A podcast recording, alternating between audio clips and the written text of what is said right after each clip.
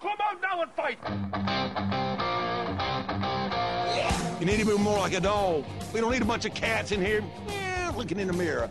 Be a dog. Whatever happens in Laois, it's always a scandal. Why do you think that was? Probably because we're always drinking and stuff. There's no smoke without fire, not going to light. I met Tomas O'Shea one day and he said, I'm sick of that northern crowd. He said if they went set dancing twice a week, we'd all be set dancing twice a week. I can remember a lad, Jay Boothroyd, and he was getting sick, right lying like that, looking at me like, and I'm going, this is not helping me here. Every man, woman, and monkey in Mayo is, is nearly writing them off. Shake in the bucket! That's it! All right, you're very welcome to this week's panel. On uh, the panel this week, we have Liam McHale, Mayo Gaelic football legend, also a legend in Irish basketball. We're going to talk about that in a little while. Val Andrews, former Louth and Cavan manager, and an expectant Ballymun Kickhams member this week as well. And Damian Lawlor, sports writer, author, and ghostwriter. Uh, mostly published in the Sunday Independent, as well as by uh, good book companies all around the country. Lads, you're all very welcome. Val, first off, thanks very much for, for coming in. You know, I'm, i know it's difficult for you sometimes. Your records um, of injury here. Yeah, it's not good, is it, Jerry? You're a bit of a bogey for me. Yeah. Um, yeah. Yeah, fell off the bike today on the way in. Outside Glasnevin Cemetery, which is, I suppose, there's a, there's a message there for me.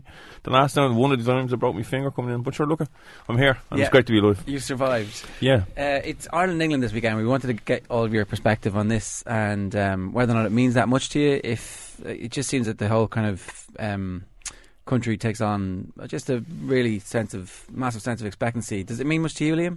Oh yeah, anytime Ireland are playing England in any sport, means a lot to me. Um, this game then has a, has a fairly big significance because both teams had big wins uh, last week, and everybody's expecting now whoever wins this game uh, tomorrow could possibly win the championship. So I think everybody, every nearly every country in the world, when they play England, want to beat them. But there's something special when we. Uh, We we think it's just us, but you're right. yeah, It is yeah. everybody. I think everybody wants to beat them. I, you know, the Germans in soccer, the Dutch, the Spanish always enjoy it. Argentina obviously all, uh, enjoys beating them. So it's a massive game for us. And you know, ma- no matter what situation I'd be in, I'd always try and make myself available to watch the game in the pub or whatever. You know. Yeah, that's a difficult decision we all have to make.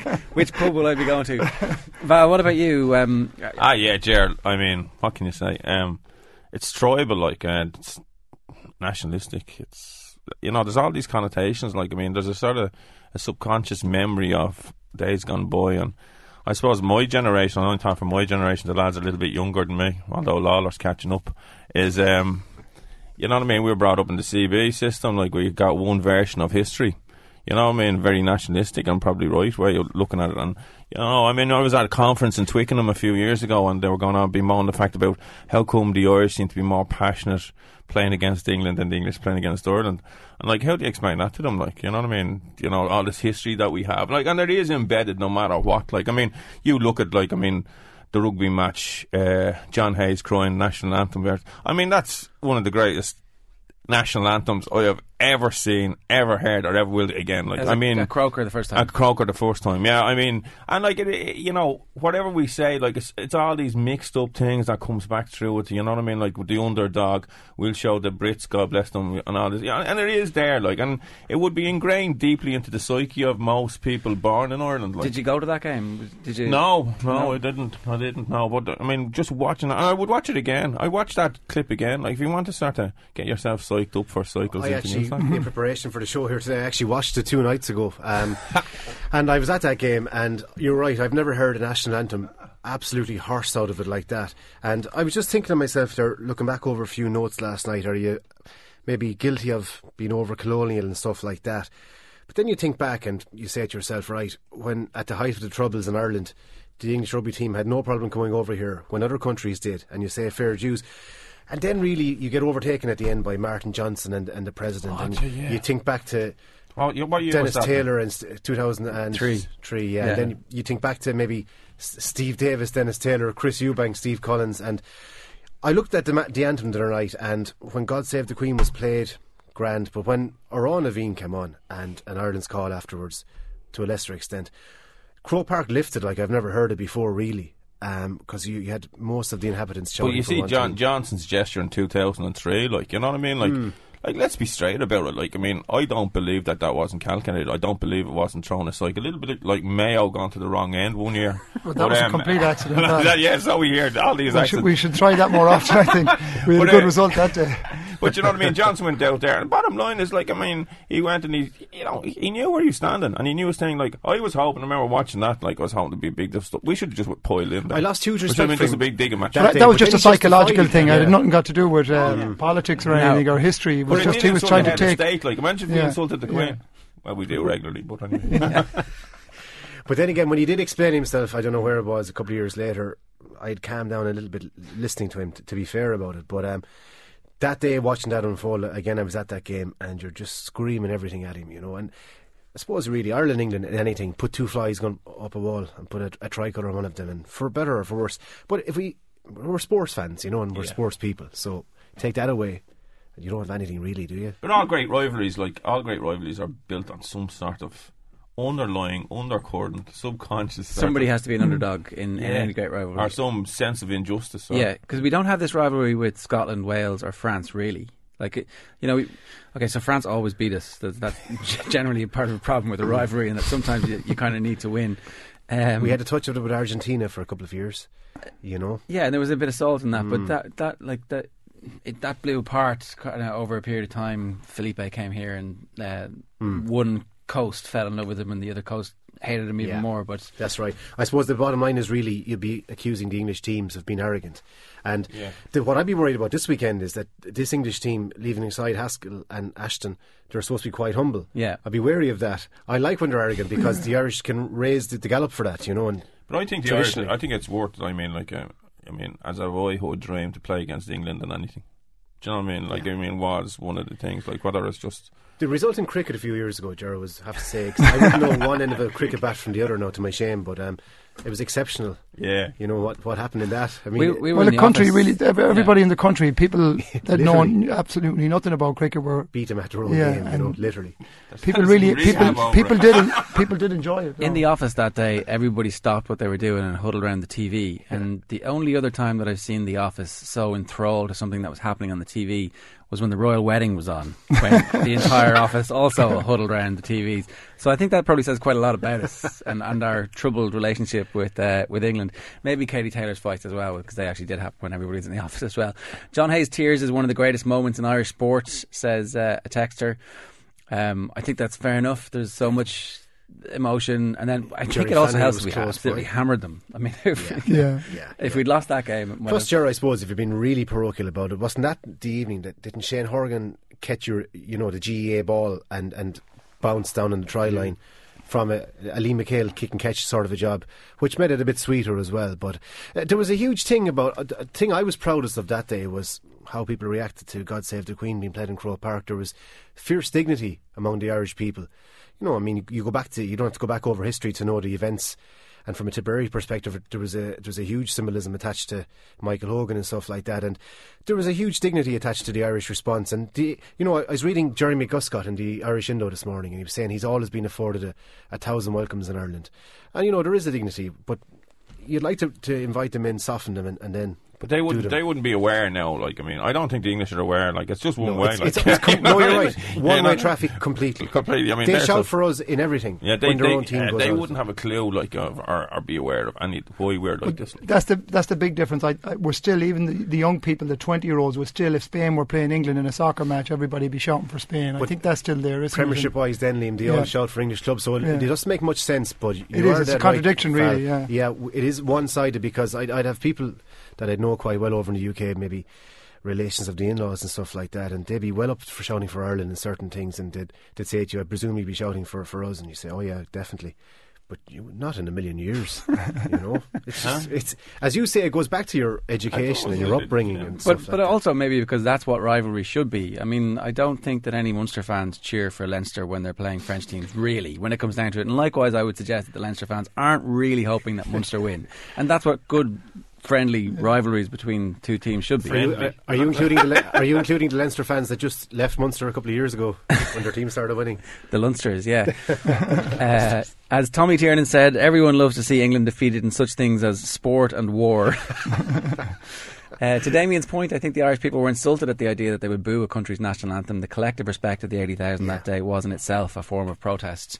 Uh, I should tell you all that uh, Gareth Bale has just got a second goal for Spurs. They now lead Newcastle by two goals to one at White Hart Lane. There's 77, 78 minutes gone in the game there this afternoon, and if there's any changes in that, we'll uh, let you know as well. Um, one of the other things that we wanted to talk about was uh, basketball because uh, recently there's a brilliant documentary on Satanta. I don't know if everybody's seen this Mm. yet, and I'm sure they're repeating it um, quite a bit. Um, I want to just play actually a clip from uh, this. There's, we've we've put two clips together here. Have, have a quick listen to this. This little girl walks up and rubs her finger across my skin and then looks at her finger and said, You know, it doesn't come off. You know, I didn't take offense. I just said, No, know, this is this is my color. And then I rubbed my hand and I said, See, I think by just talking to her and telling her that opened her eyes up. They spoke too fast, man. You know, they used to say to me, "Oh, you speak fast." I said, "Man, you speak faster than me. You speak like Puerto Ricans." Yep, yep, yep, yep. And I was- and just trying to, I was trying to catch on, and then going to Cork, or the North, or to the West. Oh man, forget it. Two of the Americans who played basketball and, and kind of lit up basketball in the uh, 80s from an Irish perspective. Liam, I don't know if you've seen this documentary on Satanta yet, but um, the the kind of history of Irish basketball, you're a central figure in the middle of it all, kind of watching this unfold and watching this sport capture the heart of the country for the best part of a decade. Yeah, it was amazing, and uh, obviously we were delighted as a as a small rural team to be to find ourselves stuck in the middle of it. Um, it was just I think I think what happened there was the quality of the Americans were as high as they could possibly be. You know, there were some of them were drafted, didn't make it. The likes of Mario Elie came over here, you know, learned a little bit about the international game, went back and won four rings with Houston and with San Antonio. So the caliber of player was absolutely immense. There's a picture of Calvin Troy who went to Rutgers. That was Calvin there, Yeah, yeah. d- d- uh, uh, defending Larry Bird, who obviously was one of the best players of all time. So you're talking about high class, top class Division One players.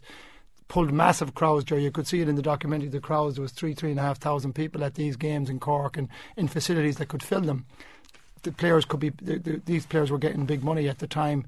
You know, 25, 30 years ago, they were getting five, six, seven hundred pound a week. You know, and they'd be converting that back to dollars at the time, so they're getting double that and bringing it home. So that way we could we could keep them. And then at practice, I had I was practicing against two top class Division One players in a little gym eight miles outside Ballina, three or four nights a week. So you had to get better. You're learning.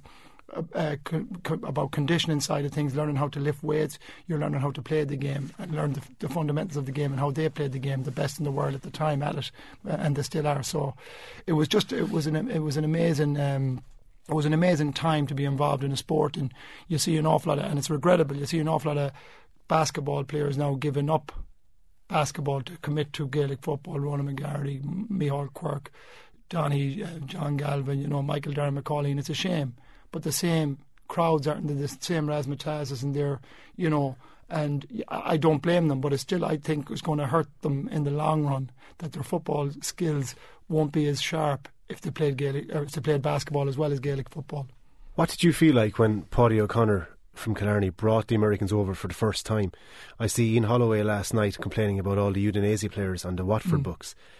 You know, was that a an unfair balance when the Yanks came to Ireland first of all? Well, it was for for uh, for a while. Till uh, you know, Tom O'Sullivan said in that documentary, you know, this is amazing. We have to catch up. So Paddy was obviously the main driving force behind all of that. But I remember I was at like 17 when Tony Andres and Arnold Beasley came to Ballina to play us. That was in- Tony we heard telling the story of the little girl. And the, And like I was 17, they were the two biggest human beings I'd ever seen in my life, and we're there like one little white American, five foot ten, a fella called Steve Smith, a great player now, but a fella called Steve Smith. Uh, from Framingham and Boston, and uh, uh, he was an expert three-point shooter, and there was no three-point line in, in the game at the time. So we were there like, how are we going to manage this, you know? But we ended up playing well against them, and the learning thing was huge. And the crowd that was at that particular game that day were just amazed. So everybody, you either give it up or you, or you, or you catch up. The razzmatazz, the razzmatazz. I was in Tralee, lived in Tralee for six years, and then you used to go to the Tralee games. Like, cause where I come from, like Ballymun Kickhams, that like we never seen. Honestly, there was no basketball or never seen a game. Yeah. And uh, first game was down in Tralee, like, and I couldn't get over there. And the buzz. Do you know what I mean? Mm, Like, oh, how yeah. why you wouldn't want to play this game? It was really exciting. Actually, Ballina was one of the games I've seen. Like, I've seen about four or five games. Incredible entertainment, Jer. Yeah, and, and actually, because of that, the Nationals, you know the way the odd time flashed across, the Nationals came up two or three weeks ago. Yeah. And I looked for tickets, but unfortunately sold out. You know what I mean? You couldn't get in. But it is a great spectacle. And basketball and its coaching methods actually hold the key to breaking down the mass defence in the future. I, was, I was saying to Liam before we came on here, I interviewed Pat Price. He was the former UCC and Neptune coach. He spent 11 of the last 13 years in Ireland, but he's gone back to college basketball uh, in the US. And he was saying that um, when Terry Strickland came over um, back in the, the 80s, that it was the first time Cork people had seen coloured men walking down the streets and the reaction that they got. And Terry told a famous story. He was with the guide of Smiths uh, beside him. He said, uh, even the dogs on the street stopped to stare at him. That they had never seen figures like this, different colours and different sizes. Tony Andre was six foot eight, uh, a big, big, big guy. All right. Yeah, he'd be six foot eight, 18, 19 stone, maybe even bigger. He was an absolute uh, enormous, and and Beasley was just a little bit shorter, but a bigger build. You know, so when you're when you're like six foot five and 12 and a half, 13 stone at the time, you'd be kind of looking at these guys and saying, how are we going to manage? But um, Did Calvin Troy stay in Ireland then? Calvin is still in Ireland, Still married in with kids. Dior, my teammate that came over and Yeah. started playing with us 25, 30 years ago, he's still in Ireland. There's a lot, a lot of guys settled here and enjoyed life Mario here. Elie went to Portugal and then States became a multimillionaire over Yeah, well, he's coaching now. Mario Mario won four rings, two with Houston. He played with Akeem Olajuwon. He was very, he was lucky. He played with Akeem Olajuwon in, in a perfect setup and won two rings with Houston. Then he played with David David Robinson and Tim Duncan and won two more. So And he was late making it, Liam, was he? oh, he was. Yeah, he like he wasn't by any means the best basketball player that I ever played against. I Ray Smith, Terry Strickland, Diora, Calvin Troy. All those guys were better, but like he he just found himself. I guess he had a massive work ethic, you know, and uh, he was determined to make it, and um, a very serious individual. And he, he got into the right situation at the right time, and he had a great NBA career. There's a great crossover. You know I mean? There's a great crossover in Kerry, as we've seen with the lads playing basketball. But The you Gil- brought up a very interesting point. We'll go back to what I was talking about. yeah. uh, Damian. Like I was just saying to Damian, and every time we went to the gym, we practiced. Gaelic footballers train, and they're going to have to stop training and start practicing because they're not honing their skills. And I think it's getting worse and worse all the time. And we were talking about outside as well, Joe, that everybody's trying to copy what Donegal did or what Tyrone have done in the past or what Armagh. And That's what you have to try and Yeah. do is start breaking yeah. it down Yeah. And uh, that's the only way Mm. forward. Somebody, the, the, some GA people are going to have to. We talked about this before, Jar, on this in, in this very studio.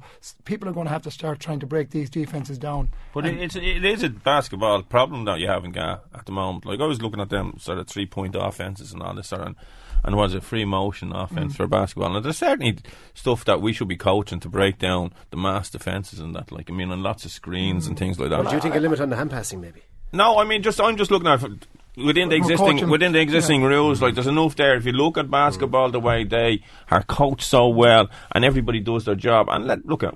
You can't be giving out about Donegal. Donegal are very, they're great at transition, they're great at Yeah, defending, fast break. they're yeah, great, they- you know, what I mean, that, that's what they're good at. They're- basketball style. Yeah, they defend, suck up pressure, and then they fast go. break. And they have two great three point shooters, McFadden and Murphy. Do you know what I mean? Like, so. but you, you, know. you're talking about the screens. Yeah. I saw. I, I watched um Manchester United from dead ball situations, corners in particular. Vidic go and set in the screen for Same.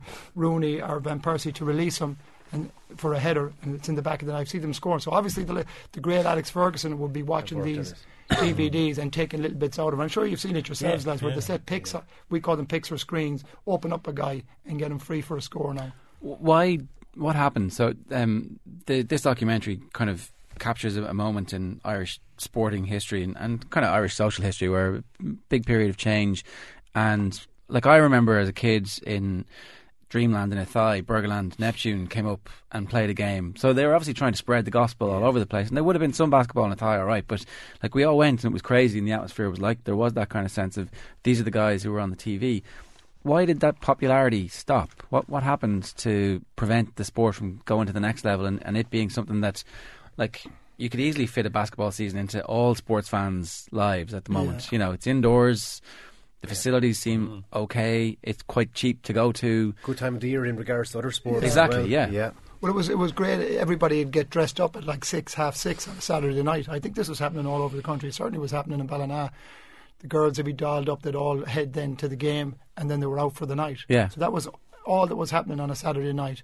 But um, I don't know. Um, in, in in Europe, we could pay them, the Americans, what they what they were getting in the big countries in Europe. But all of a sudden, then Spain, Italy, France, Germany just went through the roof and started paying astronomical amounts of money. Guys were getting five, ten grand a week as opposed to the five or six or seven hundred that we could give. That was one reason, you know. Um, um, the football became more televised. You know, there was more competition.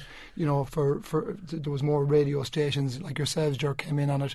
The, the sponsorship uh, went big. Then the rugby went professional, took another little bit of a bit of action from it. But I think the biggest point was we we we started failing to get the big Americans in, and then the Irish Basketball Association simply because a lot of the rural Tralee, Ballina all said that the teams outside of Cork, the Dublin clubs as well, said we can't afford to play two Americans or pay two Americans anymore. We need to break it down to one. And then it was uh, four or five or four Irish guys with an average American getting 250 euros. That's crazy. Dean, because- And then the, obviously the, the standard wasn't there. You weren't looking at the top Division 1 players playing anymore.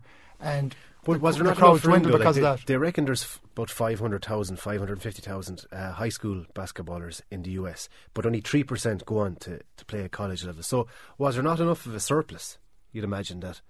Some Yeah, Irish clubs couldn't pick up some But, players. but there's leagues all over the world now, and there's and Mhm. there's high paying leagues all over the world, and there's D leagues and under six foot four leagues and everything all over the states as well. And a lot of guys would like to stay in the country. That if they're playing well in that league and their numbers are good, the dream is that they'll get called by the Boston Celtics or the Lakers or whatever area they're in. Right, You know, they're at the right. feel that if they're closer to home, they have a chance. And there's all these type of leagues going on. But um, That's the point actually Texter makes. One of the reasons is that there's not enough Americans allowed in. If Jermaine Turner had been here for years, uh, sorry, Jermaine Turner who's been here for years, here for years, is married and settled in Ireland, but can't play this year because there's only one American allowed on each team. It's far too closed off for the game to develop fully. Do you agree with I- that? I, I would, yeah, I would. And uh, people say that you don't want seven or eight Americans on the roster and no Irish guys playing, and that is a fact. But you still can have two or three on the Yeah, roster. there needs to be a balance. It's up to the it's up to the Irish guys to get the minutes. You know, you can't be there sulking saying, "Well, there's three Americans on the team. I'm getting very little minutes." You got to fight and and, and, and and earn your minutes. And if you do that, then the standard is going up. The Irish players that I played against were all serious players. An awful lot of them could have played Division One basketball in the states, but, the, but because of the Americans that were here, Jared, that's what that's because the standard went so high. The American players were so good, so everybody kind of developed because of that. Is it true that you turned down a scholarship to the States to play basketball? Um, I, I- think it was six or seven scholarships I turned down. One one coach came over to Ballina to get me to sign on the dotted line, but I, I started playing football for me own John. It's, this is all John O'Mahony's fault. I was all set to go, uh, and uh, John brought me in with the Mayo under twenty one team. My first full game for Mayo was an All Ireland under twenty one final when I was 17 and a half, 18. The Walter We played Walsh of against- Mayo. We, we played we played against Cork and Ennis. They beat us by two or three points in an All Ireland final. But John brought me in. He saw me playing a club match, and I, I wasn't taking football serious at the time. Joe. I was just, you know, the boys would say we have a game tonight. Will you come up and play under twenty one or minor or whatever? And I said, yeah. So John saw me playing in a, in a game and asked me would I come in. I was minor that year, but he was over the under twenty one team. Yeah. And I said I'll come in, and I, I trained for two weeks and came on as a sub against Dublin and Longford, and I played well and, and started in the final against Cork and kind of started to enjoy it then and said you know something I'll give this a, a, a whack. I was brought into the senior team very quickly by Liam O'Neill after that, so it kind of happened very quickly, and I kind of had didn't have much time to make up my mind. So I said I'd play Gaelic football for for Mayo and I'd play basketball in the winter time for, with the, with the club. Any Full regrets? combination. Mm-hmm. No, Karol Mannion, the midfielder for Brigid's, after watching the documentary, asked me that. I said, "There's only one major regret I have. I played in four inter-county All Ireland finals, drew one and lost three. Played in a club All Ireland, lost across Glen by a point, and played in another 21 All Ireland, that first All Ireland. So I say the only regret I have is that I never won an All Ireland. You know, six shots at it, and to fail the six times, it, it, it would be a massive disappointment for me. You know. But the giving up a, an American scholarship to play basketball, that, that you, you actually you're happy you traded that for the six shots at the All Ireland. Yeah,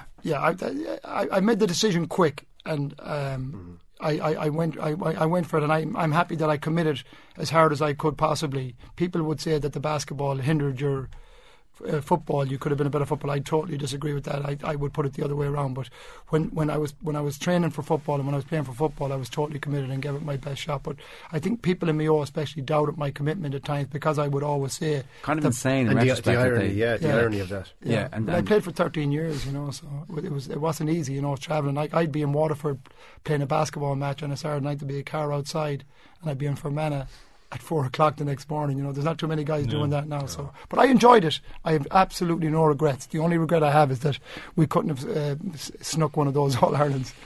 All right, five three one zero six is the text number. We've a couple of minutes left here to uh, talk about loads more stuff as well. There's a couple of minutes left at White Hart Lane as well. They're playing seven minutes of injury time, and it's still Spurs to Newcastle one. We've got to take a quick break.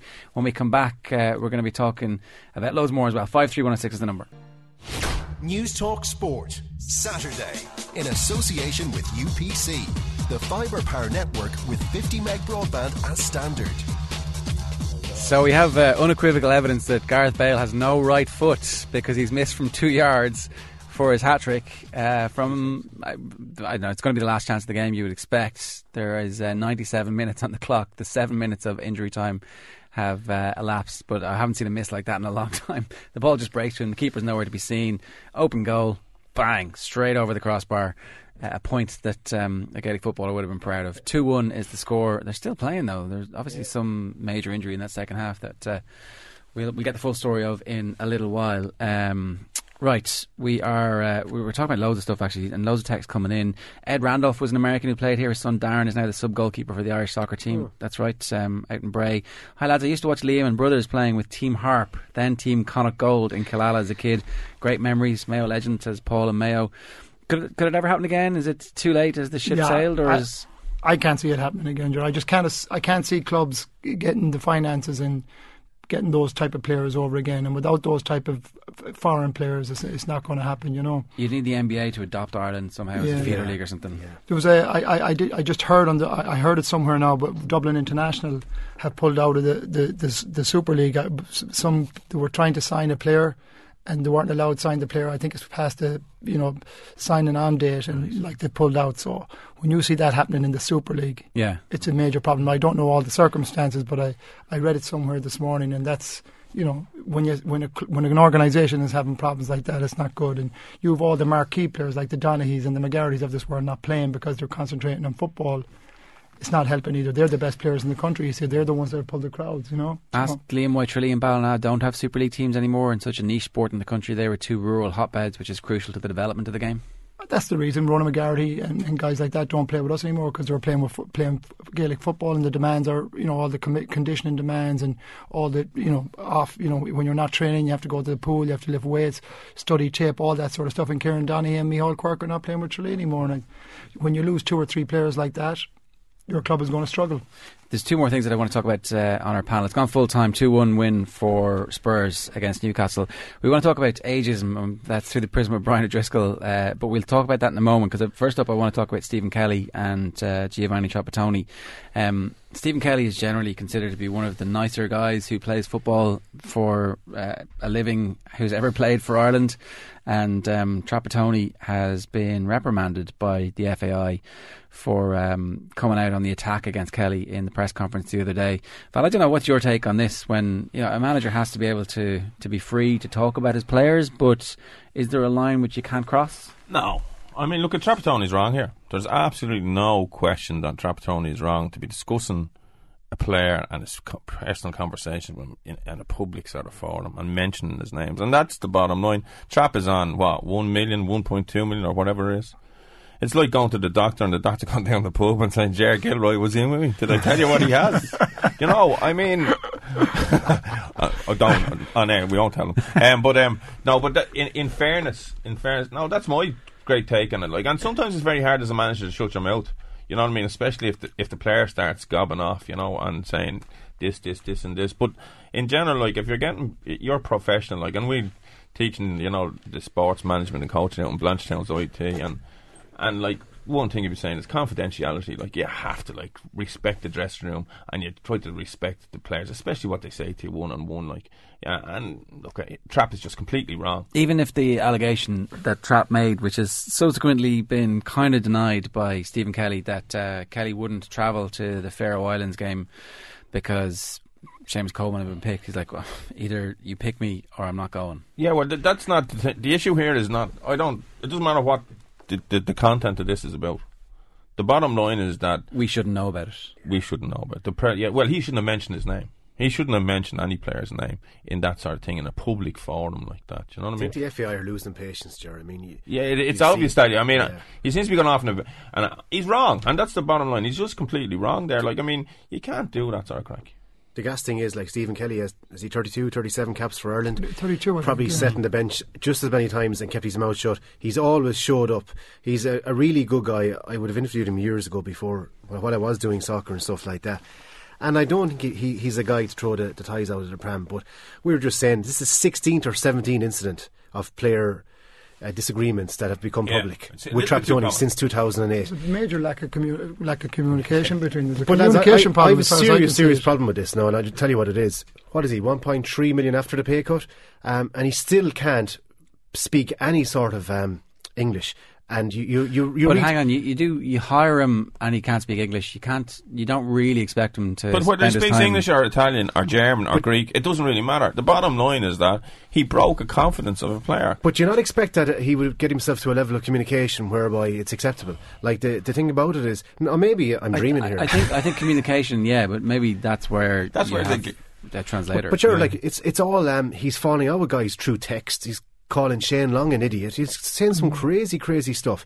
And the thing about it too is that um, we're playing dreadful football on top of everything. I mean, I watched that friendly the other night, and uh, God help me, I, I nodded off. we you were know? okay in the second half when he brought Wes Hoolahan off the bench Yeah, after and, 60 minutes. And Hendrick and, and all these guys, Pilkington should have all got their chances. Well, he didn't play this time, but um, it's. I just, I just feel at this stage now that um, 16, 17 incidents is nearly too much, and I think even Premiership managers. Like Martin O'Neill is a bit irked this time because Tardelli claimed that Westwood wanted to leave Sunderland to get um, first team football, and I don't think that went down well with Martin O'Neill. So it was Sam Allardyce the last time. It's a different manager every time they come back from international duty. Yeah. apart from players. Just it's interesting you bring up Martin O'Neill because um, he was asked in the press conference yesterday about whether or not James McLean is maturing, and he was like, "Nope, he's not maturing. he's going against our on Twitter. advice. He's back on Twitter, and we told him not to be." Yeah. Now, is that a breach of confidence, or like, because you can kind of Yeah, see? like I mean, he also said, like, what's Ma- O'Neill at there? Like, just deal with the problem. Like, you don't have to be telling the country. Like, I mean, if Liam McHale has a problem on Twitter, go to Liam McHale and say, Liam, stop the Twitter. He's, he's done that though. So and that- then that- find him, that and then work. start to get, get a little That's bit more to do it. aggressive start, with him. Start like. finding him. We hit him in the pocket. He won't be long doing it. Some guy from the- the Derry City, former sub goalie, to go over to live with Yeah. James. I think maybe they just sit down and have a chat and focus on playing football again. Get rid of all the side stuff until you get back to a level again. I think that's the best thing he needs to do because he's loads of ability, but he needs to take the shackles off again. He's gone back very, very defensively this season. Yeah. Kilcormac-Killoughey are two points up on Thurles Sarsfields, uh, about three minutes into the second half in the first All Ireland Club hurling semi final this afternoon. Um, we'll let you know what the crack is with that one if there's uh, any changes. The, the final thing that we want to talk about is uh, Brian O'Driscoll here. Um, he was on off the ball during the week and uh, brought up an interesting point about the perpetual questions about his age and his imminent retirement.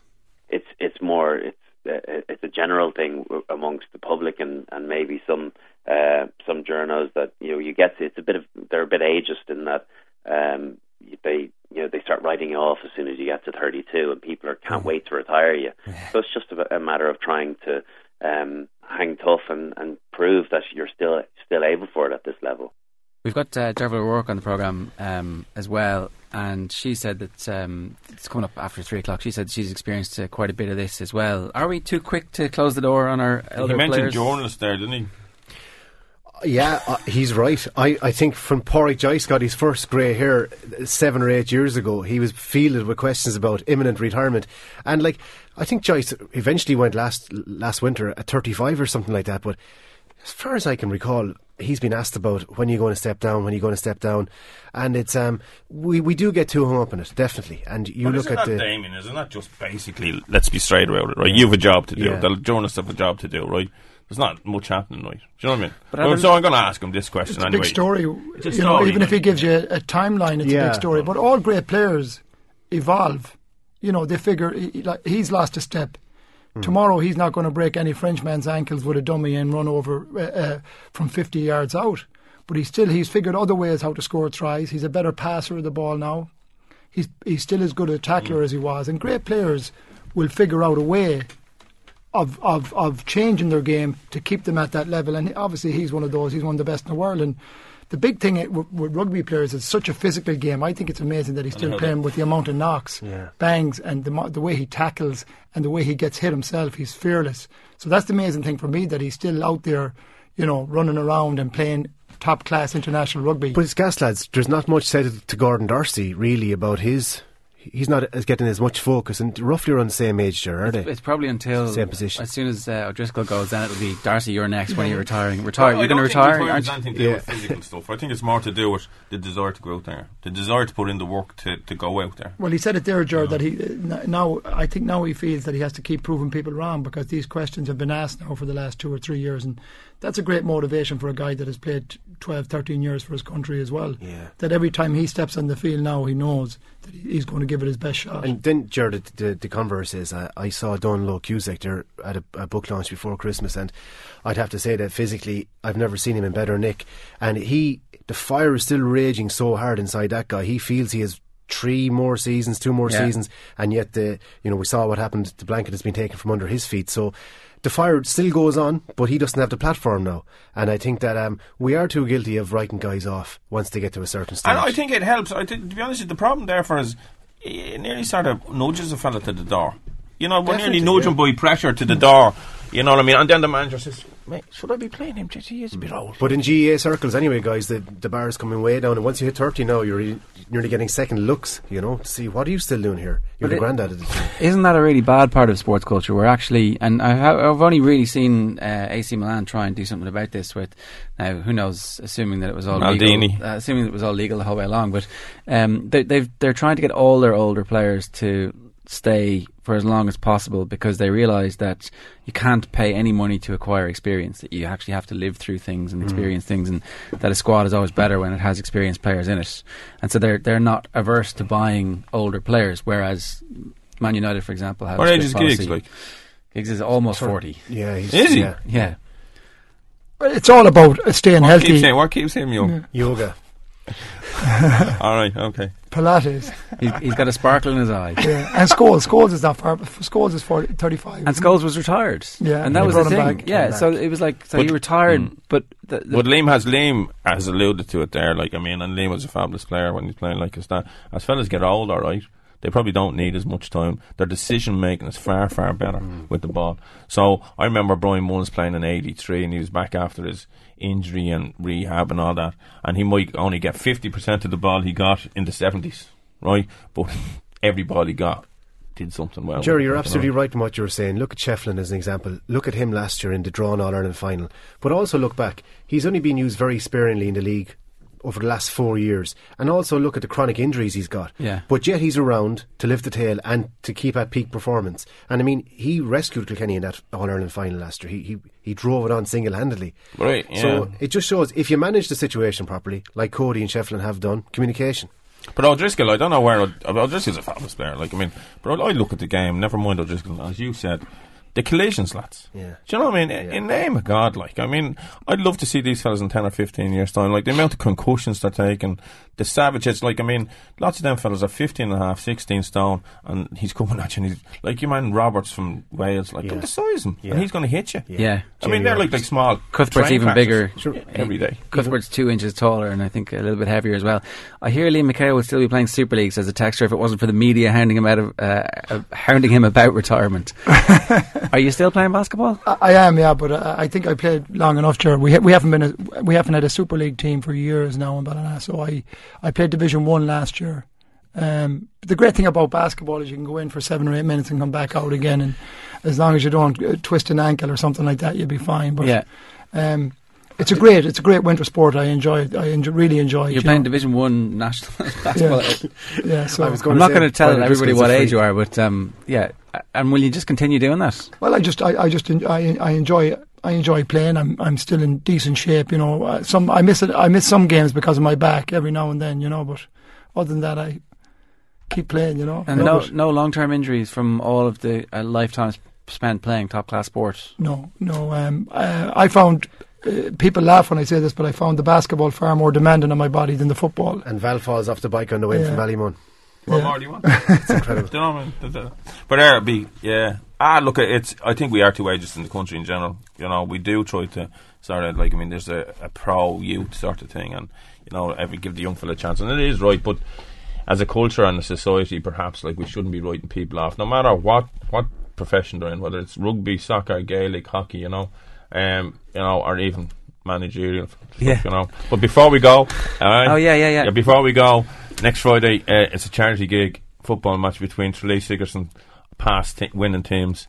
Versus the current IT Tralee team, with lots of Maurice Fitzgerald, all the Kerry fellas, Mike, Frank, Russell, Mark O'Reilly, all them. So raise a few pound for two very notable cancer charities down there, and it's in Austin Stack Park next Friday night. In Tralee. In Tralee. And what time throw in?